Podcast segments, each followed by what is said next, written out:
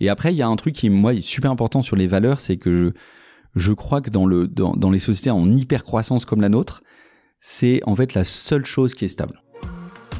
Salut à tous, je suis Vincent Aboyance et vous êtes sur Harmony Inside, le podcast du collectif Be Harmoniste, sur lequel j'interviewe des dirigeants qui ont réussi à allier succès business et culture entreprise exceptionnelle. Bonne écoute à tous. Salut Geoffroy. Salut Vincent. Comment tu vas aujourd'hui? Bah bien, super bien, Ouais, content de te revoir. Bah écoute, ouais, content de te revoir aussi, ça fait plaisir. Euh, écoute, enfin, je- en fait, c'est un vrai plaisir pour moi de te- de t'interviewer. Euh, on en a déjà discuté un peu, mais en fait, euh, je crois que j'avais commencé à suivre United Credit. euh, alors, quand ça s'appelait Près d'Union, je sais que c'était pas le premier nom, mais euh, À la belle époque. Ouais, ça, exactement. Et c'était tout début de la fintech, etc. Et à l'époque, moi, j'étais étudiant, et je disais, c'est quand même cool, ce côté, où on monte des, des boîtes tech, des startups, mais qui font de la banque, parce qu'à l'époque, je voulais travailler pour des, pour des banques et des assurances, que j'ai fini par faire à un moment donné. Euh, Le mot fintech n'existait pas vraiment d'ailleurs hein. quand Ouais, on a créé en complètement. 2009. euh, Je sais pas si c'était, euh, ça devait exister dans la littérature tech, etc. Mais en tout cas, ça avait pas la la portée que que ça a aujourd'hui. Ouais, aujourd'hui t'as un super écosystème, euh, etc. Exactement. Dans Fintech, dont t'es membre du board, etc. Euh, et ben bref, et du coup je me retrouve euh, à t'interviewer aujourd'hui, donc je suis très très content. Euh, voilà, Plaisir partagé. trêve de, de, de, de compliments. on va, on y va dans le vif du sujet. Euh, écoute Geoffroy, pour commencer, est-ce que tu peux bah, te présenter pour ceux qui te connaissent pas? Oui, donc Geoffroy Guigou, 42 ans, je suis cofondateur et directeur général de United. Je suis aussi un des vice-présidents de l'association France FinTech, qui regroupe 200, presque 250 FinTech et une surtech française, euh, dans, le- dans laquelle je suis actif depuis euh, quelques années. Hmm. Et alors du coup effectivement, ouais, comme- on le voit, il y a un, un vrai bel euh, écosystème euh, fintech, insurtech, etc. Euh, et toi, t'as lancé euh, United Credit donc en 2009, si je Mhm. me crois pas, si je me trompe pas. À l'époque, ça s'appelle Nobank. Mhm. Et en fait, tu rentres sur un marché où je crois qu'il y a à peu près personne qui est rentré à l'époque depuis 20 ans, si je me trompe pas, le marché du crédit. Et enfin, ça paraît. euh, comment l'idée te vient? Pourquoi tu te dis je vais faire ça alors que ça paraît complètement impossible d'aller se, se battre avec euh, avec BNP ou avec euh, Société Générale ou avec euh, leur, filiale Crédit Conso quoi. C'est une rencontre, d'abord celle avec euh, Charles, mon associé. En fait, donc en 2009, euh, j'ai 29 ans. J'ai travaillé euh, 6-7 ans dans le conseil chez McKinsey, puis chez Poeo Direct Energy, petit concurrent d'EDF et GDF, mais qui est, euh, dans lesquels euh, pendant les j'ai travaillé trois ans entre Mhm. 2006 et 2009, et j'ai vu la boîte passer de 50 à 700 personnes. Ok. Et ça, ça laisse pas indifférent. Tu, Ouais. tu te retrouves dans une aventure avec une très forte croissance. C'est grisant euh, en tant que salarié, en tant que collaborateur. Je, je me suis éclaté, je me suis fait des très bons copains aussi. Et euh, mais surtout, j'ai vu, j'ai vu les fondateurs euh, diriger la boîte euh, à travers des hauts, des bas. Enfin, c'est tout n'était pas évident. Et je me suis aperçu qu'ils euh, avaient une profonde liberté, tu vois. Ils avaient Mmh. l'air, ça avait l'air dur, intensif et tout mais ils faisaient ce qu'ils voulaient, euh, ils construisaient quelque chose et ça m'a honnêtement ça m'a fasciné. Et euh, alors que je n'avais jamais pensé à créer ma boîte jusqu'à là, euh, à la fin de ces euh, trois ans chez Poeo Direct Energy, euh, je me suis dit ok j'ai vraiment envie de créer ma boîte. Et donc ça part d'une rencontre puisque c'est à ce moment-là que je rencontre Charles, euh, cofondateur, président du directoire, avec qui on co-dirige United aujourd'hui, euh, que j'avais connu en école de commerce euh, en 2000, 2000-2003. On s'était un peu perdu de vue, et donc c'est euh, le- le projet de l'entreprise. C'est euh, Charles qui me qui me présente, qui l'avait en tête, qui l'avait formalisé, avait commencé à, à conceptualiser le modèle économique, euh, juridique, opérationnel. Il était chez BNP Paribas Oui, à ce moment-là. Il bosse dans la banque à. Ouais, il bosse dans la banque depuis 7 ans. Et donc, euh, moi, j'ai envie de créer une boîte. Lui a un projet, cherche un associé. Euh, on voit que nos compétences sont à peu près complémentaires et on se dit, allez, euh, banco, on y va. Euh, mais c'était en 2009, donc c'était un moment où la tech, enfin la fintech n'existait pas en tant que telle. Euh, la tech euh, n'était pas euh, du tout aussi développée qu'elle ne l'était aujourd'hui. Mhm. Et puis surtout, c'était euh, c'était un deux ans après euh, le, le pic de la crise financière. Et on s'est on, on s'est dit oh là, euh, il s'est passé un gros truc il y a il y a 18 24 mois, euh, crise bancaire financière mondiale. Et on euh, on s'est dit que les les les, les sous-jacents euh, de cette crise qui est en gros un excès de complexité euh, dans les services financiers aux particuliers et, aux, entreprises euh, ne risquait pas de de- de- d'évoluer pendant les dix prochaines années. Oui, on voyait que la crise allait être absorbée par les pays, les États, il y avait des réactions des, euh, des banques centrales, Mais euh, la complexification à outrance des services financiers, ça, on s'est dit, à mon avis, ça va pas, ça va pas bouger pendant pendant 10-15 ans. Et là, on est 10 ans après, enfin même euh, 12, et euh, le, le, constat qu'on avait fait à l'époque s'est avéré vrai. Et donc, excès de complexité, on s'est dit, quel est le domaine où il y a le plus de complexité justement? Euh, c'est le domaine du crédit aux particuliers. Hmm. Très opaque, décrié. On reparlera un peu du crédit. Pourquoi ce secteur? Mais c'est pas innocent, tu vois. Si on a des si, on voulait pas créer une néobanque, un compte courant parce qu'on estime qu'il n'y avait pas un excès de complexité dans les comptes courants. Hmm. On voulait pas créer une fintech de services aux entreprises parce qu'on estime que euh, les professionnels, quand ils euh, consomment, souscrivent des services financiers, ils comprennent à peu près ce qu'ils font. En revanche, les particuliers, et en particulier sur le sujet du crédit, de, de l'emprunt, là, on s'est dit énorme, énorme fenêtre. Hmm. Euh, et c'est ça qui a déclenché, c'est ça qui était le déclencheur. Et en même temps, c'est un, peu un combat de titan parce que tu vas te battre contre des, pas contre des grandes banques. Alors, je connais pas aussi bien le, le, le modèle ça bancaire qui que toi. Excitant. C'est ça. C'est ça qui est génial. Tu, tu, vas taper dans le truc qui leur apporte globalement le plus d'argent, si je me trompe ouais, pas. On parle pas des BFI ou des trucs comme ça, mais, euh, mais c'est, non, non, mais attends, les, B, les, les, BFI, les, les BFI tournent notamment grâce, euh, au cash ouais. généré par les activités de crédit aux particuliers qui sont euh, c'est des revenus énormes, euh, c'est des marges considérables. Il y a des barrières à l'entrée incroyables. Mais réglementaires notamment. Euh, ouais, réglementaires. Faut obtenir l'agrément, l'apprentissage des modèles de score, je pense. C'est, ça prend des années. Et donc, euh, ce truc allait rester quelque chose de gros, rentable et préservé. Et Hmm. donc, pour reprendre ton point de s'attaquer à des géants, c'est, c'est précisément ce que une partie de l'excitation que moi j'avais vécu chez Poeo Direct Energy. Ok. On s'attaquait à EDF et GDF. Euh, Poeo et Direct Energy étaient à l'époque séparés, mais deux concurrents euh, sur les marchés de l'électricité et du gaz. Euh, libéralisation du marché et donc attaquer des géants. Pourquoi c'est pourquoi c'est tripant? Parce qu'en fait, c'est des ce- les géants ont souvent des, des pieds d'argile Hmm. euh, et euh, T'as des situations, alors je dirais de monopole ou d'oligopole, on va pas utiliser de mots qui fâchent comme cartel, etc. Mais il y a une situation un peu de d'entente entre les acteurs, un tout petit monde, et du coup assez peu d'innovation, euh, peu de nouveaux services. Euh, et en fait, le fait d'avoir des géants en face de soi, c'est justement ça qui crée l'opportunité, qui crée euh, la fenêtre. Hmm. Alors, on n'attaque pas des géants avec des petits moyens, c'est juste ça la, la complexité. Donc, euh, quand on veut s'attaquer à des géants et vraiment euh, les, les challenger, ça demande des moyens, ça demande de l'ambition. On en reparlera peut-être après. Ouais, mais... complètement. Mais alors, justement, à l'époque, enfin, si je, je me trompe pas, le premier modèle donc de nos banques, comme tu Mm. l'as, comme t'as appelé la première euh, suite avec Charles, avant de devoir changer le nom parce que tu peux pas, malheureusement. t'as- tu peux pas t'appeler une banque alors que tu n'es pas une banque. Euh, et donc du coup, tu, fais du ce qu'on appelle du peer-to-peer lending, euh, du crédit entre particuliers. Oui. Donc du coup, concrètement, tu demandes à des gens de donner de l'argent pour le prêter à d'autres gens. Exactement. Le, du côté du crédit des emprunteurs, on a parlé un peu du secteur. Notre modèle n'a pas fondamentalement changé. Hmm. Il y a des, euh, des, des, des dizaines de millions de ménages européens qui chaque année font une demande de, de prêt de 1000 à 50 000 euros, principalement pour des travaux, des voitures. Ils le font online et en agence, de plus en plus online. Et donc ça, c'est notre côté crédit. Euh, alors le produit, les innovations qu'on a mis dedans ont radicalement évolué en 10 ans, mais le modèle, pas, pas fondamentalement. En revanche, tu as raison, ce dont tu parles, c'est les, les, d'où vient l'argent que l'on prête. Hmm. Et en 2011, euh, quand on lance United fin 2011, euh, l'argent vient principalement d'épargnants particuliers. On n'a pas besoin de, de tant d'argent. La première année en France, on prête 10 millions d'euros. Bon, cette année, ça va être un milliard. Mais euh, Ça a un peu changé. Ouais, fois 100. Mais euh, donc, quand- tu prêtes 10 millions d'euros, euh, on avait trouvé peut-être 100 prêteurs qui chacun mettait 100 000 euros, ce qui était pas mal. C'était, on est sur des investisseurs un peu avertis. C'est marrant, nos premiers prêteurs, ce sont euh, pas mal des business angels, c'est des entrepreneurs Mais du jeu ils- vidéo en ils France. donnent de leur- de l'argent. Ils diversifient. Ouais, c'est des personnes qui ont du patrimoine, euh, ils ont de l'immobilier, ils ont des actions, et ils se disent tiens, je vais un peu placer sur cette plateforme. Alors il y avait des critères, fallait être investisseur qualifié, donc faut- il Oui, il y a une connaissance des instruments financiers qui était qui était nécessaire, mais ça restait quand même assez ouvert, et donc c'est pas mal des particuliers qui prêtent. Euh, en fait, à partir de 1000 euros, en moyenne 100 000 euros. Euh, et ils déposent de l'argent, ils attendent un rendement de 2-3% par an. Ouais. Euh, mais c'est des personnes qui à l'époque avaient un comportement différent de ceux de nos prêteurs actuels.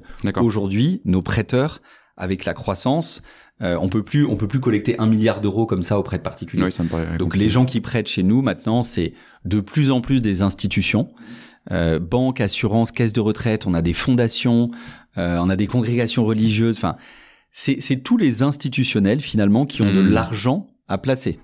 Euh, et donc on comprend bien, notamment pour les caisses de retraite, les assureurs, hein, ils ont de l'argent à placer. Et donc eux maintenant ils prêtent entre 1 et euh, nos plus gros prêteurs prêtent 300 millions sur la plateforme. Il reste encore quelques particuliers.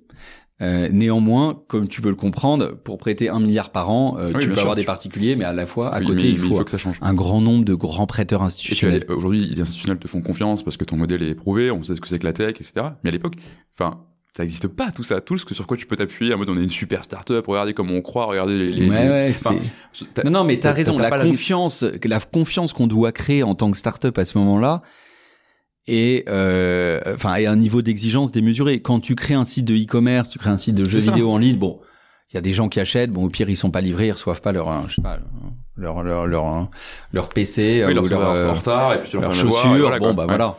Mais là, effectivement, on reçoit de l'argent de personnes et ça nous surprend vachement. Je me souviens les premiers, les premiers virements, les premiers chèques qu'on reçoit. Tu reçois des très gros montants de personnes qui te font fondamentalement confiance. Alors pourquoi ils te font confiance? On avait un agrément bancaire d'établissement de crédit. Et ça, ça a été un, quelque chose qu'on a obtenu de, de haute lutte aussi, ouais. deux ans et demi de boulot. On était persuadé euh, quand on avait 29 ans, quand on s'installe avec Charles, que ça nous prendrait huit mois. Ça nous prend plus de deux ans. Hmm. Euh, un marathon, pas uniquement l'obtention de l'agrément, mais tout ce qui va avec, les fonds à lever, euh, commencer les développements de la plateforme technique, technologique. Parce que tu as des garanties à donner euh, Ouais, en, termes de gestion de risque, en termes de. Il faut montrer pas de blanche. Ouais. euh, Il faut faut montrer rien au début, c'est compliqué. Il n'y a rien. Donc tu, tu écris ce que tu vas faire, tu présentes ce qu'on appelle un dossier d'agrément, qui est un gros pavé. Tu sais, il y a toutes les histoires, je crois, Ouais. de Free qui euh, demandant ses, euh, euh, ses licences pour entrer dans le monde de la téléphonie mobile amenait des chariots aux régulateurs. Bon, nous on n'était pas quand même sur des chariots, mais c'était ouais, c'était une masse de documents. On écrivait ce qu'on allait faire, donc euh, il fallait décrire très précisément et de façon rassurante ce que tu t'engageais à mettre en place ensuite. Hein. Mhm. C'est pas juste des déclarations d'intention. Euh, autre chose, il fallait euh, lever des capitaux de façon assez importante. Donc, il fallait montrer qu'on avait en gros 5 millions d'euros sur le compte en banque. D'accord. Et ça, si tu veux, quand t'as rien, euh, Ouais. t'as même pas de site internet, t'as pas de client, t'as pas un centime d'euro de chiffre d'affaires. Ça, c'était compliqué. Donc, entre mi-2009 et fin 2011, on, on- 2011, on lève ces 5 millions d'euros. Euh, et ce qui est un challenge, hein, parce que concrètement, les présentations de levée de fonds, c'est un euh, quelques decks PowerPoint, ouais. enfin quelques quelques slides PowerPoint, un deck euh, et un RIB. Et si si les gens sont contents de la presse, tu leur envoies le RIB et puis voilà, il faut qu'ils Hmm. et donc ça nous a pris du temps. Euh, donc cette phase euh, de deuxième élément de réassurance, c'est le montant des capitaux que tu as et la nature des investisseurs. Et donc scandale ou pas, ça, je- les, tes auditeurs jugeront. Ah, vas-y. Non, mais pour lancer ce type de projet, en tout cas à l'époque, il faut une banque ou un assureur qui a euh, 20, 30, 40% de ton capital. D'accord. Ça, c'est écrit nulle part, mais ceux qui sont passés par là le savent. Euh, et donc, on, on doit les convaincre, parmi les gens qui nous donnent 5 millions d'euros, un gros, un gros institutionnel. Que tu vas concurrencer? Oui, alors idéalement, on en prend un euh, qu'on concurrence pas frontalement, et c'est Arkea. Donc, c'est les fédérations de l'Ouest du Crédit Mhm. Mutuel, Ronan Lemoyle, Gilbert Richard, Jean-Pierre Denis, toute cette équipe-là extraordinaire, euh, qui, qui est à l'origine du développement d'une partie de la fintech en France. Et on va les voir et eux nous font confiance. Donc ça, c'est la deuxième chose que qui est cochée. Donc le dossier d'agrément lui-même, les capitaux que tu as levés, et après c'est euh, c'est le sérieux et la motivation de l'équipe. Je pense qu'on a été très très clair euh, vis-à-vis euh, des pouvoirs publics, euh, des régulateurs, que euh, ce projet était un projet pour les consommateurs, par les consommateurs, et qu'on considérait que la France et plus largement l'Europe avait besoin de telles euh, alternatives aux grands établissements de crédit classiques. Hmm. Et c'était pas juste dans notre tête. Euh, on a eu un soutien politique très fort. C'est l'époque où Christine Lagarde est ministre des Finances. Euh, et elle vient de lancer une réforme du crédit conso qui s'appelle la loi Lagarde, Mhm. qui vise, on va dire, à moraliser, simplifier le crédit conso. Et, et le projet qu'on présente à son cabinet s'inscrit parfaitement là-dedans. Et on est un peu la caution de dire, bah, voyez, euh, il est possible de créer euh, des, des, des acteurs du crédit qui ont un positionnement différent. On avait fait concrètement le choix de refuser de faire du crédit renouvelable et de se focaliser sur le crédit amortissable, qui était justement ce que voulait promouvoir Christine Mmh. Lagarde dans, dans, sa, dans sa loi. Euh, donc tu vois, il y, a eu un- il y a eu un soutien politique aussi. Alors, la Banque de France et la CPR sont totalement indépendants, mais néanmoins, il y avait un, il y avait un écosystème politique qui disait, mais oui, le pays a besoin de ce modèle-là. Hmm. Et je pense que ça nous a aidé, porté. En tout cas, ça nous a, oui, ça, ça a accompagné nos démarches. Et justement, c'était c'était un, une des choses qui avait derrière ma question de dire pourquoi le crédit, tu vois. Je pense que ma, ma, mon premier contact avec le crédit dans ma vie, euh, c'est quand j'ai je dois avoir 14 ans et je regarde Rocky pour la première fois. Et, euh, et Rocky doit aller péter les pouces de je sais pas qui parce qu'il a pas remboursé son crédit Ah oui, oui, à, un- à- à un usurier. le tu vois. recouvrement à l'ancienne. Voilà. Et, Ouais. euh, et en fait, pour beaucoup de gens, le crédit, ça, enfin le crédit à Ouais, la conso ouais. notamment, ça a une image un peu atroce, tu vois. Et- Complètement. Et, Alors c'est lié à c'est lié à notre euh, à le contexte socio-culturel, euh, religieux, etc. C'est c'est enfin oui le, le, le, le sujet le rapport au crédit à l'argent est quelque chose de complexe. Néanmoins, euh, nous ce qui nous a frappé et on, on en a tiré la, la mission de l'entreprise, ce qui nous a frappé, c'est que les prêts que l'on fait, qui sont donc en moyenne de 8 à 10 000 euros, c'est toujours pour financer des, des projets de vie importants. Hmm. Euh, tu achètes une voiture, pas juste pour faire plaisir, parce que en fait, je dis n'importe quoi, ta famille s'est élargie, tu avais une petite voiture, tu en as besoin d'une plus grande. Euh, donc c'est positif, enfin tu vois, une bonne nouvelle. Mhm. Euh, tu euh, fais un prêt euh, travaux parce que euh, tu as acheté euh, un appartement et puis en fait bah faut tout refaire, la cuisine, bon t'as besoin de t'as besoin de 5 à 10 000 euros en plus euh, de, de ton crédit immobilier et euh, financer les études des enfants. Bon, les voyages. Hmm. Euh, et donc, le, le recours au crédit pour ces montants-là, en moyenne 6 à 10 000 euros euh, selon les, dans les cinq pays où on est, c'est pour accompagner des moments positifs. Et en fait, tu te rends compte que le service financier qui est proposé par les, les, les banques, les acteurs du crédit en face, est quelque chose qui génère un, euh, un, un sentiment négatif chez, chez le chez, chez l'emprunteur. Pourquoi?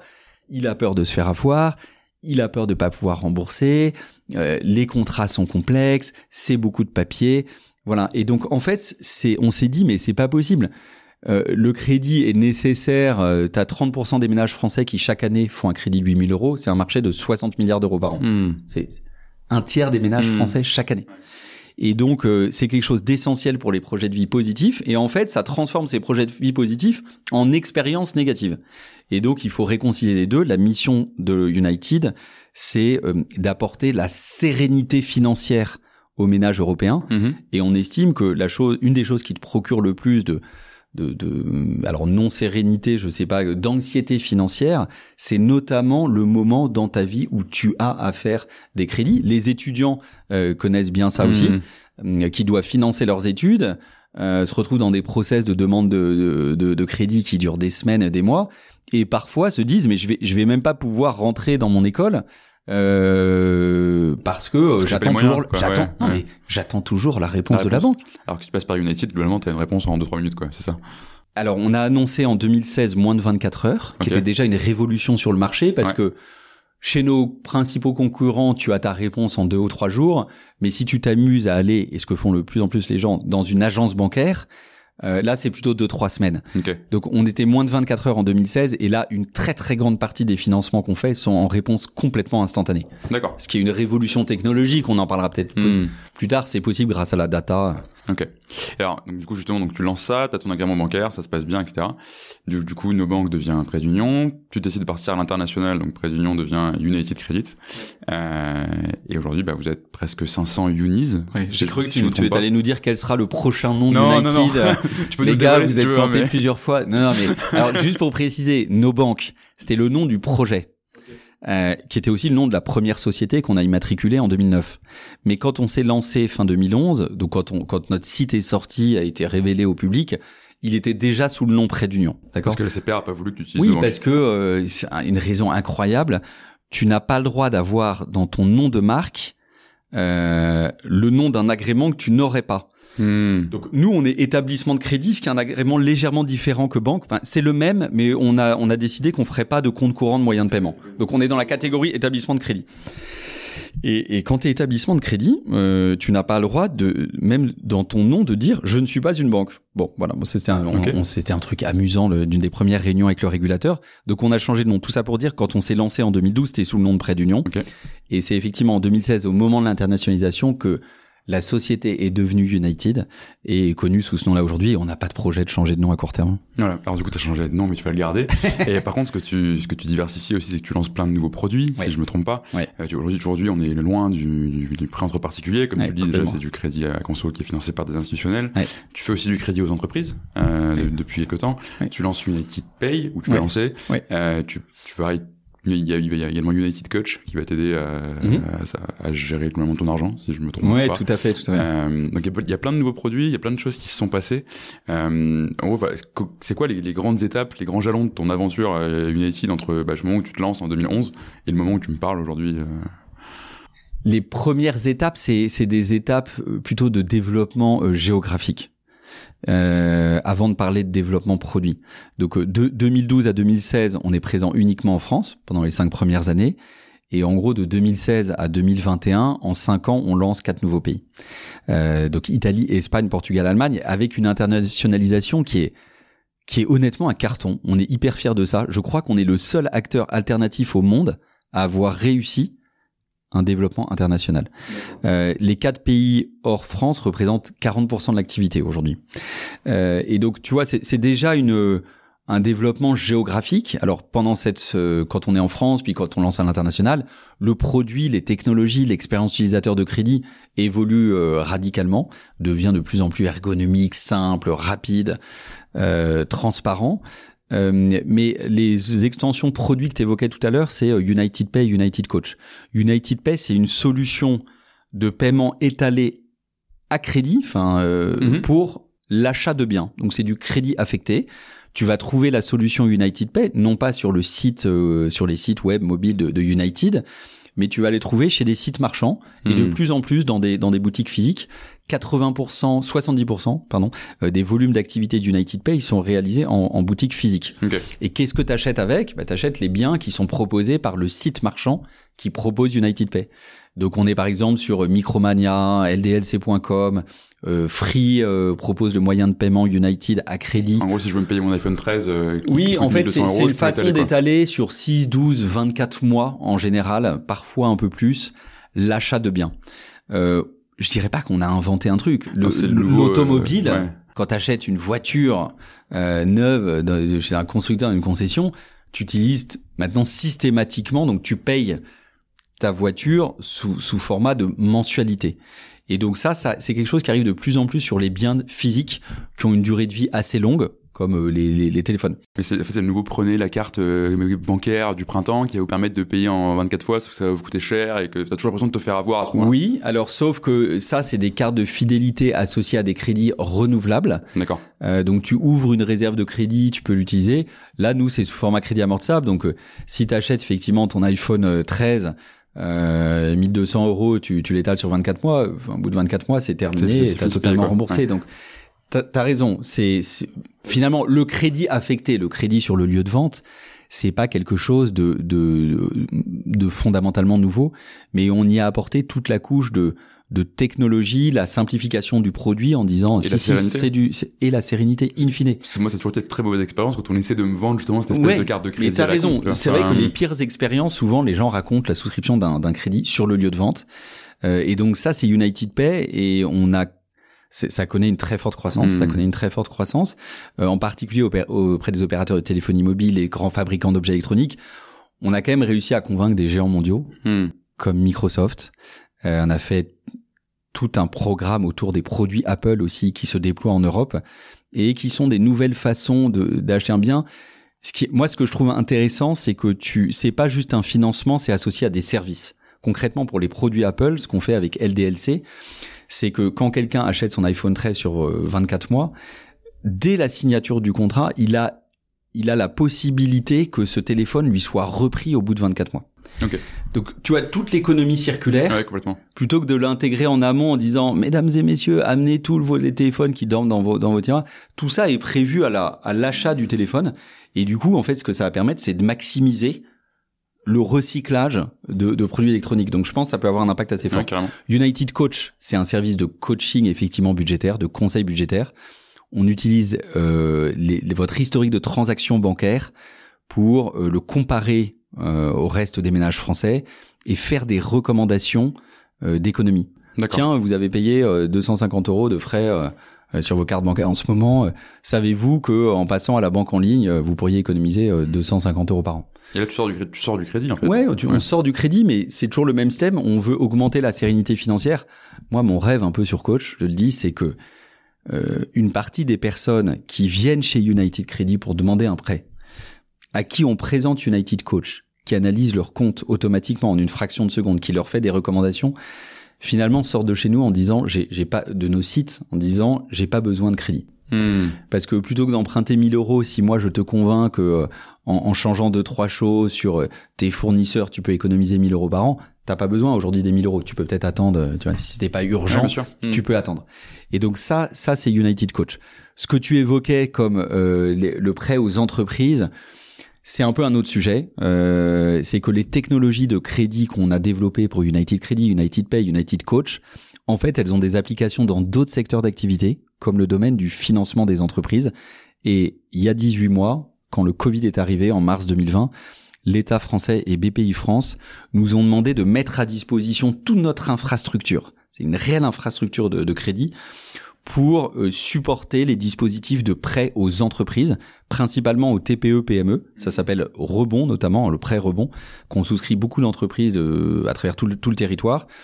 Là, tu as à aujourd'hui, 18 mois après, presque un demi-milliard d'euros de, de crédit aux entreprises qui, qui, sont dans les, dans les technologies United. C'est nous qui prélevons concrètement, c'est nous qui hmm. avons viré les fonds aux entreprises. Et, et donc ça, c'est assez, assez passionnant. On est en marque blanche, hein, les gens ne le savent pas. C'est du logiciel, c'est du software, c'est nos technologies.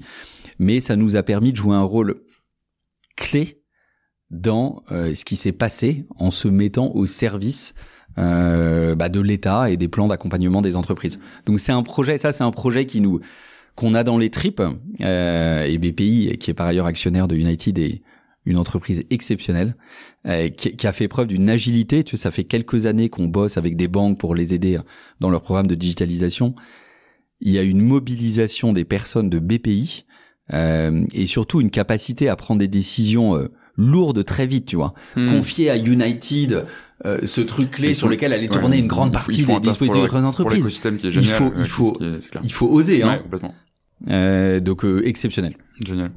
Et alors, enfin, toi justement, tout ça pour dire que, enfin, t'as lancé plein de choses. Tu t'es, enfin, l'entreprise s'est énormément diversifiée, développée, que ce soit à l'international, que ce soit avec des nouveaux produits, etc. Et toi, au début, enfin, alors je sais pas si c'est dès le début, mais quand tu te lances, assez vite, votre mission ou en tout cas votre slogan, c'est euh, le crédit safe and simple. Oui. Euh, et en fait, aujourd'hui, donc si, si on, on, on, était en 2009, on arrive à aujourd'hui. Bah, justement, ce côté, c'est rapide, c'est simple, euh, ça va vite. Enfin, c'est des choses qui sont presque normalisées en fait dans les attentes des, des consommateurs. Mhm. euh, L'écosystème fintech et tech en général s'est développé et a amené ça. Aujourd'hui, ça paraît inconcevable d'attendre trois semaines pour quelque chose. Je veux dire, enfin, tu, tu veux tout tout de suite euh, et grâce à des gens comme toi qui ont permis que ça soit le cas. Et alors du coup, comment est-ce qu'on fait pour continuer à se renouveler? Comment est-ce qu'on ne pas devenir justement un de ces géants avec des pieds d'argile dont tu parlais tout à l'heure? Alors, sur euh, le fait que le, le, le, crédit à la consommation soit un produit dont la souscription est rapide, euh, si tu regardes l'ensemble du marché européen, pas que la France, c'est ce n'est pas c'est pas vrai. Enfin, euh, euh là, oui, la banque en ligne s'est développée. Ouverture, ouvrir un compte courant en ligne, que tu sois chez une néobanque ou dans, dans ta banque de détail, euh, ça prend effectivement quelques minutes partout. Euh, faire du trading en ligne, du courtage, tu vas acheter des actions et tout, c'est très rapide.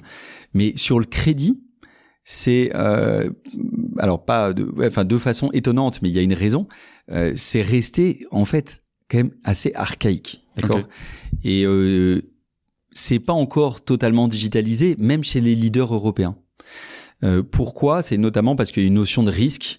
Donc, euh, enfin, tu, tu prêtes de l'argent et t'espères mmh. être remboursé. donc, la, la, sécurité juridique de la souscription en ligne, notamment de la signature électronique, c'est encore un sujet en matière de crédit qui fait très très peur euh, aux banques.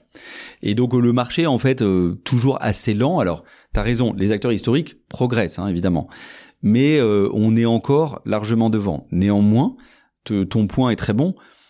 je pense ça ça suffira pas euh, la rapidité, même si là on est en train dans les prochaines semaines on va franchir une nouvelle vague de rapidité en allant vers une, une instantanéité que nous-mêmes on n'a jamais jamais atteint euh, grâce à DSP2. DSP2 c'est les consommateurs européens peuvent partager leur historique de transactions bancaires quand ils font une demande de prêt.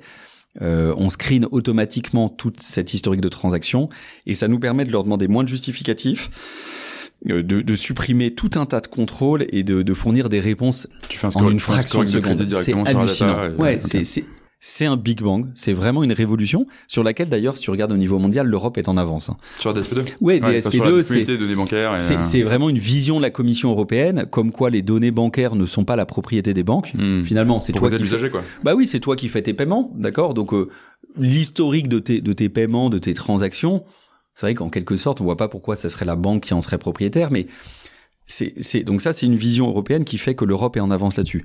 Donc sur la rapidité, on a quand même encore nous-mêmes un step supplémentaire à franchir pour aller vers une réelle instantanéité euh, en toutes circonstances. Néanmoins, ce sera pas suffisant. Donc c'est pour ça que euh, United Coach est important. Rajouter cette, ces services d'accompagnement de coaching autour, je, pense que c'est quelque chose de d'essentiel. Et puis, si tu veux, la mission de l'entreprise qui est augmenter la sérénité financière des, emprunteurs, enfin des ménages européens, euh, c'est pas juste fournir un, service de crédit euh, simple et rapide. Si tu veux réellement augmenter la sérénité financière euh, des, des Européens, ça peut aller très très loin. Est-ce que vous avez bien compris ce que vous êtes en train de faire? Il suffit pas d'être rapide, parce que j'ai envie de dire, parfois, l'ultra rapidité en matière de services financiers peut être accompagnée de nouveaux risques. Est-ce que le client a bien compris Est-ce qu'il a, bien réfléchi avant, de, avant de demander cette ça avance devient tellement simple, ça devient tellement simple. Complètement. Et, euh, et donc tu voilà, d'où cette mission renouvelée. Et donc faut clairement aller plus loin que la simple technologie de rapidité, même si c'est un marqueur très très fort de notre mmh, offre. Bien sûr. Et justement, enfin comme tu l'as dit euh, tout à l'heure, on peut pas avoir une mission comme ça et enfin enfin rester petit entre guillemets. Euh, du coup, derrière toutes ces problématiques-là, il y a une problématique euh, qui est la problématique de l'hypercroissance, mm. qui est quelque chose dont on parle très souvent sur euh, sur ce podcast. Euh, alors, justement, enfin les rôles dans une, dans une entreprise en hypercroissance, ça change très vite. Enfin, vous recrutez énormément. Je pense qu'on a quand on s'est parlé la première fois, c'était je pense en janvier de l'an passé. Euh, je sais pas combien de personnes vous avez recruté depuis, mais je pense que vous avez pris, je sais pas, ouais, c'est, avez recruté 100, 100, 150 personnes de plus, quoi. Ouais, tout à fait. Euh, comment tu est-ce que toi tu arrives encore à reconnaître ton entreprise? Est-ce qu'elle est-ce qu'elle change pas plus vite que ce que tu es capable toi-même de, de percevoir? On est alors ouais sur sur la taille effectivement on est 500 donc on est passé de 1 à 500 personnes en en 10 ans. Euh, on va dépasser les 100 millions de revenus. Euh, et il y a à peu près cette année oui on fait 80 entre on est sur des rythmes de 80 à 100% de croissance par an des revenus donc c'est c'est des rythmes juste énorme C'est hein. énorme, c'est énorme. Surtout une fois que tu as atteint, à la limite au tout début, les boîtes qui sont dans leurs 3, 4, 5 premières années, euh, bah, c'est c'est tout ce qu'on leur souhaite et c'est c'est assez classique, ça arrive. Tu peux, passer de 10 à 20 et faire. Euh, Mais maintenir ce rythme euh, quand tu es à quand tu es à 500 personnes, en centaines de millions d'euros de revenus. Euh, c'est de plus en plus dur. Bon, euh, tu parlais pas mal de la culture de la personne quand tu dis reconnaître l'entreprise, c'est l'intérieur de l'entreprise nous, quand, notre, nos revenus augmentent de 80 à 100% d'une année sur l'autre, en général, notre effectif, il augmente de 25 à 40%. D'accord? Donc, la croissance de l'effectif, euh, elle est moins forte que euh, la croissance des, des, revenus. Et tant mieux, parce que on reste une entreprise... Euh, ah, ça, ça peut je sais, pas si c'est familial. De, mais... de, de, scaler une boîte aussi, non? Oui, oui, il faut, il faut effectivement, parce que si c'est dans l'autre sens, t'es mal hein, en termes de profitabilité. Ouais, mais mais quand même, on a, on arrive quoi à avoir cette discipline et c'est pas une fin en soi. Je, je dis pas que je redoute le moment où on sera euh, 2000, 3000, etc. Mais le, le, plus tard ça arrive, le mieux c'est, tu vois. Ouais. Euh, et donc pour maintenir la culture de l'entreprise, euh, je crois que c'est important de garder des taux de croissance du staff raisonnables. D'accord. Euh, voilà. Alors est-ce que je reconnais l'entreprise? Euh, Oui. En fait, il y a, y a un truc qui ne change pas et qui est exceptionnel au fil des ans, c'est euh, la culture de l'entreprise franchement, on a la même culture qu'il y a dix ans. Hmm. C'est c'est aussi palpable pour les gens qui travaillent dans l'entreprise ou qui sont en interaction avec l'entreprise, que ce soit les clients, les partenaires, les candidats, euh, qu'il y a dix ans. Et, euh, et donc, on maintient cette culture. Ce qui est un challenge. Parce qu'en fait, maintenir la culture d'une entreprise quand as ces taux de croissance, ça veut dire que tu travailles comme un dingue pour mettre en place, on va dire, des dispositifs de maintien de la culture. Alors, comment tu fais? Tu, Moi, je me dis que chaque année, on doit rajouter des choses à notre euh, dispositif RH et culture d'entreprise. Je prends des quelques exemples récents très concrets. Euh, en 2016, euh, c'est le moment où on lance l'Italie. Euh, on doit être euh, un peu ouais, autour de 150 euh, dans la boîte. Et on se dit bon, on fait pas mal la, on fait pas mal la fête. Donc on a dans chaque bureau, t'as deux très grosses fêtes chaque année où même les fondateurs en général partent en dernier. D'accord. Euh, ce qui est un challenge parce qu'avec beaucoup de jeunes, voilà. Mais voilà. et on arrive à faire ça. Et mais néanmoins, il nous manque quelque chose. Qu'est-ce qu'on pourrait rajouter? Donc là, on se dit ok, on va rajouter un, événement annuel qui rassemble tous les bureaux entre eux. Euh, qu'on appelle le Unitour et, euh, et donc on lance ça en 2016-2017 euh, le premier donc il y a eu le quatrième cette année parce qu'il y a eu le Covid et donc ça c'est un moment essentiel donc on rajoute un étage à la fusée il y a un moment on se dit bon l'enjeu c'est le développement des managers donc on crée un très gros programme euh, de formation et d'évolution des managers, complètement construit en interne avec des coachs, etc. Et on investit beaucoup de temps là-dessus. Il y a un moment, on se dit, ok, il faut se poser, on va formaliser les valeurs et les inclure. Bon, on en reparlera peut-être. Donc tu vois, le raisonnement, c'est simple. C'est chaque année, qu'est-ce qu'on fait de plus en matière de RH et de culture d'entreprise? Hmm. Et moi, je crois, de façon assez basique, que si tu rajoutes quelques briques chaque année, tu arrives à absorber ta croissance de l'effectif sans dilution euh, de la culture. Hmm. Et euh, mais ça suppose d'y passer beaucoup de temps en tant que en tant que fondateur. Oui, Donc je reconnais la boîte. Ouais, vraiment, je reconnais la boîte. Euh, ce qui est canon aussi, c'est de reconnaître la boîte quand tu vas dans les bureaux étrangers. Ça, je crois que c'est un challenge. On a trois bureaux, enfin bientôt quatre. On a on a on a Lisbonne, Munich, Barcelone et Rome tu remarqueras qu'on n'a pas choisi les, les, villes les moins sympas. Hein. Non, bah bien sûr, ce serait dommage quand même. Tant qu'à faire. Euh, et, euh, et quand tu vas dans un bureau étranger d'United, t'as l'impression d'être là comme ici euh, rue de Châteaudun euh, à Notre-Dame-de-Lorette, là dans, dans, dans les bureaux où on fait ce, on enregistre ce podcast. Et ça, c'est euh, pour moi, c'est un truc essentiel. Hmm. L'homogénéité de la culture et le, le fait de créer un groupe commun au niveau européen. Et, et justement, en fait, ça m'amène sur un, un truc quand on parle de, de startup tech, le mauvais cliché, en gros, c'est de se dire que c'est des boîtes qui sont extrêmement endogames. C'est-à-dire qu'en gros, tu sais, c'est plein de gens qui sont tous des devs ou qui sortent de grandes écoles, de très grandes écoles, qui sont des product managers, etc. Enfin, c'est un peu un monde à part qui peut faire un peu peur vu de l'extérieur. Et, et, toi, en fait, bah, t'as forcément des, des gens qui ont ces profils-là, euh, mais as aussi, tu vas aussi avoir des, une partie de ta, ta population chez United qui va être des gens qui sont beaucoup plus financiers, puisque t'es sur une activité de crédit. Et alors même si t'as un, un, un, process tech qui est incroyable, tu dois quand même avoir des analyses crédit, enfin des responsables conformité, enfin tous ces gens, enfin qui font que la boîte peut tourner aussi. Euh, comment tu fais du coup pour faire coexister des, des des populations avec des backgrounds qui peuvent être très très différents, tu vois, parce que c'est pas la même chose d'être euh, bercé dans la tech et d'être bercé dans l'industrie financière. C'est pas facile, c'est pas facile. Donc ta question est bonne, mais pour décrire effectivement chez United, tu as 25-30% de l'effectif qui est dans ce qu'on appelle les métiers des opérations clients, mhm. donc en relation avec la clientèle call center commercial, analyse crédit, service client, analyse antifraude, etc. Et, et donc là, ce sont euh, des, des, types de métiers qui, a, euh, qui sont complètement absents euh, de beaucoup de boîtes tech.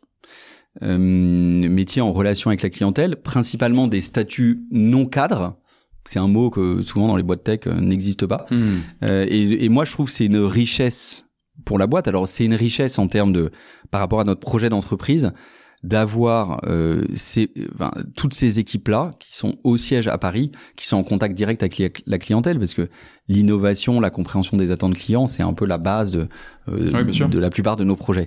Comment on fait pour pas qu'il y ait de, de, de clivage euh, il y a un aspect tout bête qui est déjà l'aspect géographique. Moi, j'ai vu ou j'ai travaillé dans, dans, dans, dans, dans des sociétés où les métiers opération client euh, plus loin ils étaient, mieux c'est. Hein. Donc euh, euh, l'extrême c'est ok en province.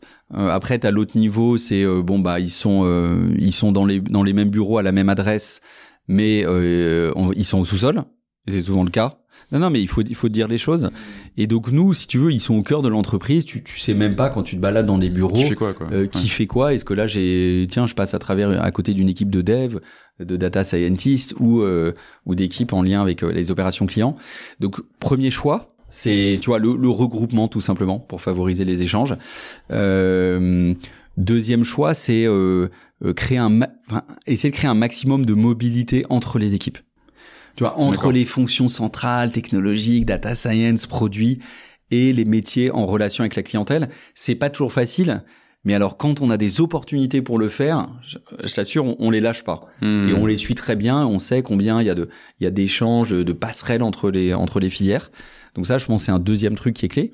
Et après, c'est juste considérer que ta boîte est une et indivisible en quelque sorte. Et donc, je te parlais du Unitour, je te parlais de nos événements, je te parlais de notre programme manager il y a aucune différenciation euh, dans euh, ce, tu vois selon les selon les profils. Moi, je fais aucune. Enfin, on a besoin de tout le monde. Euh, je dirais même, euh, et souvent on le dit aux équipes tech, data, euh, produits, projets, etc. Euh, allez, allez faire un petit tour juste pour vraiment écouter et comprendre ce que disent nos clients. Euh, tu vois, faites, mettez-vous en mmh. double écoute, répondez aux demandes des clients, parce que c'est là que vous comprendrez la réalité de ce qu'on fait. Et c'est une chance donc d'avoir ces équipes ici. Ouais, carrément. Et justement, un autre truc qui te permet l'unité de, de, ta boîte, je veux dire, dire que ta boîte est juste une, bah c'est justement ta culture euh, et tes valeurs. Du coup, je disais, en, en 2016, t'as as, écrit les... Euh, enfin, toi et Charles, j'imagine les... Alors c'était très collaboratif. On était, on était, on était les fondateurs, on pilotait ça, mais on a associé à l'époque euh, entre 70 et 80 personnes ont été hmm. associées au workshop. Euh, ouais, donc c'était très voilà, c'est un travail collectif. Et du coup, tu arrives sur cinq valeurs. Ouais. Euh, donc nos limites, actes d'entrepreneur, make it simple, faster is better. Innovator Die. Innovator Die. Ouais. Voilà. Et alors... c'est bon, tu peux rejoindre United, Vincent. bon ben je, je, du coup je, on, on, arrête le micro et tu fais ma proposition d'embauche. Euh, donc, une bonne façon de postuler. T'as vu, c'est pas mal. Hein, tu viens avec un micro, ça, ça permet de constituer le, le process. Euh, non mais donc bref, tu sors ces cinq valeurs là et c'est vraiment des valeurs qui sont très euh, très start-up entre guillemets. Tu vois, il y a vraiment ce côté, euh, on, on, va aller plus vite, on va être meilleur, et, etc., etc. Est-ce qu'elle marche toujours bien aujourd'hui? Comment est-ce que ça a survécu Comment est-ce que des valeurs comme ça, elles survivent à, ah bah, ton hypercroissance et au fait que même si tu as l'air de plus ou moins bien y arriver, mhm. bah, il y a quand même forcément une inertie qui va se mettre à un moment donné. Tenter 500 personnes, est-ce que tu peux avoir 500 entrepreneurs par exemple Agir en entrepreneur, enfin nous, nous on est fondateurs et on considère que tous les uni, les collaborateurs d'United sont des entrepreneurs. Être entrepreneur, c'est euh, voir une idée, vouloir la transformer en réalité, tu vois. Entraîner les gens autour de soi, ne pas avoir fait, ne pas avoir peur de faire des erreurs. Oui, je, je crois que on a 500 entrepreneurs. Alors certains plus ou moins que d'autres. En tout cas, quand on les a recrutés, c'est un défi, un, un défi de lecture qu'on a qu'on a appliqué. Alors comment on fait, je pense, pour maintenir les valeurs au fur et à mesure de la croissance? Euh, Plusieurs choses. Bon, déjà, il faut bien les formaliser. Mhm. On a fait ce gros travail de formalisation. Là, tu as cité nos cinq valeurs, mais en fait, il y a un document qui fait cinq pages et qui explique derrière chaque valeur vraiment ce qu'on voulait dire. Euh, en prenant des exemples de projets très concrets qu'on a menés, qui sont pour nous les moments où on a le plus exprimé ces valeurs. Donc c'est un premier travail de formalisation. Mhm. Après, on, enfin, on a fait un deuxième travail qui est euh, de déclinaison dans tous les process RH. Les, les, entretiens d'évaluation, euh, de recrutement, les programmes de formation des managers, tout ça est structuré autour des valeurs. Donc, exemple très concret, euh, dans nos procédures de recrutement, tu as un certain nombre de questions pour évaluer l'adéquation aux valeurs. Ce qui est pas, ce qui est pas facile. Il faut, il a fallu se creuser un peu la tête parce que quand tu veux tester l'ambition chez quelqu'un, euh, tu vas pas lui demander est-ce que tu as de l'ambition? Ça a aucun sens. Donc moi j'aime bien par exemple demander à dire non tu vois, oui mais si tu veux non oui. En général ils vont dire oui dans le cadre d'un entretien. arrive, ouais. moi ce qui m'intéresse plutôt c'est que je demande à quelqu'un voilà est-ce que tu as déjà essayé de faire quelque chose où tout le monde te disait que tu pas y arriver? Hmm. et et qu'est-ce que tu as ressenti? Raconte-moi ce que tu as ressenti. Raconte-moi comment tu as vécu ça. J'attends. Il y a aucune bonne réponse en fait. Je veux juste que la personne me décrive. Donc ça, c'est la deuxième chose, c'est la déclinaison dans, dans, tous les processus RH. Après, tu as une troisième étape qui est la mesure, la mesure de l'appropriation. Et ça, dans notre enquête de satisfaction annuelle des collaborateurs, chaque année, depuis qu'on l'a fait, tu as une question sur est-ce que vous trouvez que telle, telle, telle valeur, chaque personne doit répondre sur les cinq, est bien vécue et appliquée dans l'entreprise. Et il y a une hiérarchie des valeurs. Hmm. Chaque année, euh, on voit qu'il y en a qui sont plus ou moins vécus, incarnés. Bon. Et après, tu as encore une dernière étape qui est euh, bah, le nécessaire travail de remise en question et de mise à jour de ces valeurs. Il y a un moment, après quelques années, 3, 4, 5, on est en train de le faire. Donc c'est amusant que tu poses la question, mais tu savais qu'on était en train de le faire. euh, que cinq ans après, on se pose et on se dit, ok, est-ce que chacune de ces valeurs est vraiment vivante? Est-ce que ce qu'on avait écrit à l'époque sur chacune de ces valeurs, c'est toujours la façon dont on la décrirait? Euh, Et donc ça, c'est un travail encore une fois qui va mobiliser et on, a, on vient de lancer les workshops euh, des unis de tous les pays pour retravailler là-dessus. Voilà, donc, hmm. formaliser, décliner opérationnellement, mesurer et refondre, c'est un cycle. Je pense pas que la refonte doive intervenir trop fréquemment, non, bien euh, parce que sinon c'est qu'il y a une erreur de casting dans, dans, dans les valeurs au début. Ça peut arriver, euh, voilà. Mais euh, donc c'est ouais, c'est quelque chose d'assez fort euh, qui simplifie la boîte, et je crois que c'est ça aussi qui explique que euh, on ait une, une sorte d'harmonie européenne hmm. entre les pays United, puisque les toutes premières personnes qu'on a recrutées dans les pays pour les diriger, pour les lancer, euh, c'est de la croissance externe. Hein. On a créé de zéro euh, les entités United dans tous les pays. C'est pas des acquisitions. Euh, eh bien, on les a recrutés principalement au travers du, du filtre des valeurs. Euh, et du coup, on a on a cette homogénéité. Et après, il y a un truc qui moi est super important sur les valeurs, c'est que je, je crois que dans le dans, dans les sociétés en hyper croissance comme la nôtre, c'est en fait la seule chose qui est stable. Hmm. la stratégie évolue, l'organisation évolue encore plus vite, les priorités, les projets, donc ça bouge tout le temps pour tout le monde. Il y a un truc qui bouge pas, c'est les valeurs. Et, euh, et finalement, c'est important dans des boîtes euh, quand, tu fais 80-100% de croissance par an, d'avoir quelque chose, tu veux, qui est, qui est pérenne, qui est stable. Et d'ailleurs, je pense que certaines, certains entrepreneurs le disent, même si tu te prends une phase de décroissance, une phase de transformation d'une entreprise, il peut se passer plein de choses eh bien le, le socle que tu as créé, c'est, déjà est, stable et pérenne aussi dans ces phases difficiles, et c'est surtout ce sur quoi tu t'appuies pour les traverser. Et ça, c'est un bon, on l'a, on n'a jamais vécu puisque on, on poursuit, poursuit, poursuit, poursuit notre hypercroissance, mais on sait que c'est un élément aussi très important de la pérennité des entreprises et qui, euh, on n'est pas dans le cul de la personnalité. Hein. Il y a rien dans les valeurs qui sont associées au fondateur. Ah bah oui non. Enfin, le fondateur doit les incarner. bien sûr. Mais elles ne décrivent pas les, les caractéristiques humaines interpersonnelles d'un fondateur. Et donc en fait, elles assurent la pérennité de l'entreprise par rapport à ses fondateurs aussi. Hmm. Justement, si on parle du rôle des, euh, des fondateurs dans l'hypercroissance, toi aussi, ton, ton rôle a dû beaucoup évolué mm. depuis le moment où tu remplissais des chariots de dossiers pour euh, pour la CPR avec Charles euh, jusqu'à aujourd'hui où tu diriges une boîte de 500 personnes. Euh, voilà, comment c'est comment t'as vu ton ton rôle évoluer et comment t'as fait toi pour t'ajuster en permanence? Enfin, ça doit pas être simple, tu vois, aussi bon que tu sois sur plein d'aspects. T'as as tout le temps des nouvelles choses et de l'inédit à gérer en, avec un rythme d'itération qui est très très, très ouais, ouais. enfin des itérations très serrées quoi le rôle du fondateur évolue énormément dans le temps. Euh, déjà, le fondateur, enfin, il a un rôle opérationnel en général. Il peut être sales, tech, mm. produit, marketing. Et donc, euh, euh, ce rôle-là, son job en fait, ça, ça, ça comment s'appelle, sa feuille de poste, en quelque sorte opérationnelle, elle, elle évolue dans le temps. Euh, donc moi j'ai eu plusieurs rôles. Au début j'ai je dirigeais les opérations, tous, mm-hmm. les, tous les métiers dont on a parlé tout à mm-hmm. l'heure. Euh, puis euh, j'étais en quelque sorte directeur général de l'activité France. Après, j'ai développé l'activité des partenariats, puis j'ai transmis cette activité aujourd'hui. Et donc, déjà, la fonction et, le, job évolue dans le temps. Euh, alors, en fonction de quoi? Moi, je pense que en tant que fondateur, quand t'es euh, euh, quand, quand, vraiment bon, quand il y a des personnes qui sont meilleures que toi pour faire quelque chose, il faut il faut la laisser. Euh, ou, ou, tout simplement quand t'es quand t'es fatigué, tu vois, quand t'es un peu lassé, t'as moins de jus sur une activité, tu dis ok je la transmets à quelqu'un qui va apporter euh, qui va apporter du, du sang frais. Euh, donc le, le, rôle évolue. Après il y a quand même quelques constantes. Mm-hmm. euh, le rôle du fondateur c'est euh, de définir la stratégie de la communiquer de la partager euh, de créer une équipe de management qui soit de, une équipe de stars mais pas de stars individuelles c'est-à-dire de stars individuelles et qui ont un fonctionnement collectif d'équipe euh, exceptionnelle. Ça, c'est quand même une des, c'est quand même une des grosses missions du, du dirigeant fondateur. Euh, et un truc sur lequel on a construit une équipe incroyable chez United. Donc, euh, on a une chance folle, mais on y a mis pas mal d'énergie.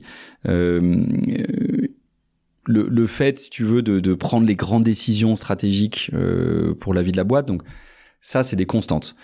Comment on fait nous, euh, avec Charles, en tant que fondateur, pour euh, faire évoluer notre rôle au bon moment bah, Tout simplement, on se pose et on régulièrement, plusieurs fois par an, sur notre rôle à deux, en disant voilà, moi, comme je vois mes priorités là-dessus, et toi, je vois que les tiennes, ça pourrait être ça et on se challenge là-dessus et on fait un peu évoluer les rôles, mais en temps réel. Mm. Je, je pense qu'en fait, nos fonctions, nos rôles et la façon dont on les conçoit, ils évoluent tous les tous les six mois un peu et tous les douze mois franchement quoi. D'accord, ouais, quand même. Et, et c'est un gage de la pérennité de l'entrepreneur, euh, physique, euh, psychologique, parce qu'il faut maintenir le même niveau d'énergie dans la durée. C'est euh, voilà de se renouveler, de s'assurer qu'on reste pas en, empêtré dans des choses sur lesquelles d'autres que d'autres personnes maîtrisent mieux ou dont on se lasse tout simplement. Hmm. Euh, et donc euh, voilà, faire évoluer, évoluer, évoluer, évoluer son rôle.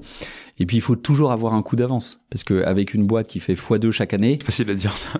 euh, là, si on fait pas attention et qu'on prépare pas aujourd'hui euh, le, le, moment dans quelques années où notre boîte fera 500 millions d'euros de revenus, euh, 2000 personnes, si, il faut il faut travailler dessus hmm. en fait aujourd'hui. Et donc on a besoin de se libérer du temps et de pas nécessairement être dans, toujours dans le présent en fait. Et, et pas être, un, un, peu dans le futur. Dans ouais, ouais, ouais, il faut pas se faire bouffer. À ce qui arrive à chaque dire, fois. Ça doit être très dur. Tu très très dur. À chaque, plusieurs fois, je me suis retrouvé en, en difficulté. Je me suis dit merde, je, là je gère trop de trucs, il faut tout de suite, je le passe et tout. Il y a un moment, je m'en souviens très concrètement au début. Je, je, gérais tout le recouvrement. Il y avait quelques appels par mois, etc., quelques courriers envoyés par mois. Je faisais tout moi-même. D'accord. Mais si tu veux, avec la croissance, quand la boîte x2, à un moment, les trucs s'accumulaient sur mon bureau, j'avais pu à le faire. Là, j'appelle quelqu'un, je lui dis, écoute, tu prends tout ça, maintenant, c'est toi qui gères. Hmm. Et, euh, et je me souviens, ça, enfin, je me disais, merde, merde, merde, les trucs s'accumulent, je, je n'arrive pas. Pardon pour les gros. Non, non c'est naturel. oui, C'est du live. c'est du live. Je n'arrive pas à gérer. Euh, je n'arrive pas à gérer ça. Donc, euh, il faut pas se laisser. Euh, faut avoir un coup d'avance et voir les ouais, anticiper. Hmm. Et ce qui m'intéresse pas mal là-dedans, c'est que ça va aussi, je pense, avec une, euh, une grosse capacité de lâcher prise, entre guillemets. C'est-à-dire que, enfin, t'es impliqué émotionnellement quand tu crées une entreprise. Ah oui. Enfin, t'y passes énormément de, de temps. Enfin, c'est et de temps, d'énergie. Tu donnes tout ce que tu as à ta boîte pour arriver à l'amener où elle est mm. aujourd'hui. Et à un certain moment, bah, tu vas devoir laisser, justement, comme tu dis, d'autres gens faire des choses parce que t'as, enfin, un humain, il n'a pas, a pas la capacité cérébrale de suivre la croissance exponentielle d'une boîte, quoi. Enfin, tu, vois, tu peux pas absorber l'ensemble des tâches et donner le même niveau d'attention et de préoccupation à une boîte qui, qui croît de manière exponentielle. Tu, tu suis pas même. Au, je sais pas. euh, je pense que le, le niveau euh, d'attachement et et d'énergie et d'implication qu'on met dans dans l'entreprise, tu vois, le fait d'y penser, quels, quels sont les problèmes de l'entreprise, comment on peut les résoudre, que ce soit des problèmes stratégiques, opérationnels ou organisationnels. Euh, et honnêtement est, le même depuis 12 ans. Euh, la nature des problèmes, elle change. Ils sont de plus en plus gros. Les personnes qu'on a autour de nous pour euh, nous aider à les résoudre euh, changent. Les personnes sont de, de plus en plus expérimentées, euh, voilà, de peu. Mais euh, non, on garde, on garde cette façon de, cette façon de voir, euh, ouais, de s'impliquer dans l'entreprise. Euh, mais on, arrive à garder l'énergie parce que euh, du côté opérationnel de notre fonction, de nos rôles, bah on, si tu veux, on gère en permanence de, des, sortes de plans de succession. Tu vois, on, on demande à des personnes de prendre des, des nouvelles choses euh, et on garde la même excitation intellectuelle et la même euh, surtout, enfin, en fait, peut-être ce qui nous fait juste tout simplement avancer, c'est que la mission de l'entreprise, donc de apporter la sérénité financière aux Européens, c'est presque une utopie. Qui a déjà été serein financièrement? Tu vois, elle n'a pas de fin cette mission. Et c'est dire c'est le principe d'une bonne mission. c'est le principe d'une bonne mission. Elle s'est jamais terminée. Et donc, euh, et donc, ouais, on croit qu'on a encore beaucoup, beaucoup, beaucoup à apporter euh, au niveau européen, peut-être au niveau, au niveau mondial un jour, euh, pour augmenter cette sérénité financière. Et on considère que c'est un, ça bénéficie aux, je sais pas, aux sociétés dans lesquelles on évolue. Euh, voilà. Donc la mission nous drive pas mal. tu puisses de l'énergie de ta mission et du fait de vouloir l'accomplir. Après, c'est un marathon. euh, l'entrepreneuriat. Tu vois, ça fait 12 ans euh, qu'on l'a fait. On n'est plus beaucoup de fondateurs de boîtes tech françaises Mhm. à toujours en être les dirigeants 12 ans après. D'accord. Euh, et on n'est pas euh, insubmersible, etc. hein. Dès que dès qu'il faut qu'on lâche complètement prise parce qu'il y a des personnes meilleures que nous, on le fera avec plaisir. On est actionnaire aussi, donc tu vois, c'est dans notre intérêt. Donc on ne s'accroche pas du tout au, au rôle, au job. Euh, mais euh, c'est vrai qu'on on est, ouais, on n'est pas beaucoup quoi. On n'est pas beaucoup à être toujours là 12 ans après. Comment euh. tu l'expliques ça? C'est l'envie, c'est. Il y a le fait du- d'être deux. Il y a le fait d'avoir une, un projet d'entreprise énorme et une mission exceptionnelle qui te qui te dépasse quoi. Ou te- Mhm. même dix ans après, on est quand même encore assez loin de, de, de ce qu'on veut faire. Euh, Il y a euh, la réflexion permanente sur le rôle euh, qui fait que tu vois, on fait évoluer l'organisation et notre notre implication au fur et à mesure au fil des mois. Euh, je sais pas. Enfin, on n'est pas, on n'est pas, on n'est pas rien de géniaux. Hein. Je veux dire, il y a pas mal d'autres entrepreneurs qu'on connaît euh, qui vivent aussi cela, mais je pense que ça demande une façon de gérer le développement de son entreprise qui est qui est un peu particulière et surtout une vision long terme. Oui, complètement. Aujourd'hui, avec euh, avec la folie de- des bulles tech, tout le monde veut créer une licorne euh, en cinq ans et, et la revendre. Euh, bon, what's next quoi? Ça sert à quoi? Hmm. Donc euh, nous, nous, on voit le truc un peu dans la durée. Alors on a des ambitions aussi démesurées. Hein. Euh, United est une est une boîte qui vaudra 5-10 milliards. À, à court et moyen terme, c'est, enfin, voilà, c'est sûr, vu ses revenus, sa croissance, sa profitabilité, euh, voilà. Donc, euh, en tout cas, on a toujours la niaque. Il y a des moments difficiles, hein, quand même. C'est quoi, les moments- c'est quoi le moment difficile C'est qu'en fait, quand t'es dans ce rôle, tu t'es un. Parfois, moi, je dis, on est, on est des fournisseurs d'énergie, tu vois, pour nos équipes, quoi. Parce qu'ils puisent, les gens puisent leur énergie de. Il faut que la mission soit claire, faut qu'elle soit enthousiasmante, faut, faut qu'ils comprennent la stratégie, euh, faut relever les gens quand ils ont des difficultés. Euh, T'as t'as le poids des attentes de tout le monde sur toi, en ouais, fait. ça, ça, ça, ça- on est fournisseur d'énergie, quoi. Les gens, ils sont un peu branchés sur notre prise. Donc, euh, c'est c'est fatigant parce que toi, quand t'as des moments où t'es fatigué, c'est complètement humain. Euh, bah évidemment, euh, tu, tu, c'est difficile, quoi, parce qu'en en gros, il faut que, il faut que l'alimentation électrique, elle reste, Hmm. euh, que tu, tu énergises tes équipes. Voilà. Donc là, le, le fait d'être deux, c'est Ouais, c'est fabuleux, hein, parce que tu as tes bas et tes hauts pas au même moment, quoi. etc. Ouais, Mm. voilà. C'est Génial. Et euh, bah, écoute, c'est très très cool. Euh, et alors du coup, une autre, une autre question que je me que je me posais, c'est euh, en fait justement t'as as, ce rôle de fondateur là, etc. Puis petit à petit, tu vas euh, essaimer des, euh, enfin. tu vas mettre des strates et des strates et des strates de manager, euh, et t'as une belle culture, etc. Mais comment tu fais pour éviter justement l'inertie? Parce qu'on sait que tu arrives à le faire, tu fais encore 80 à 100% de croissance, mais est-ce que c'est une question à laquelle tu as réfléchi ou ça s'est fait naturellement, entre guillemets, chez United euh, On a écrit Faster is Better, donc c'est comme ça, quoi.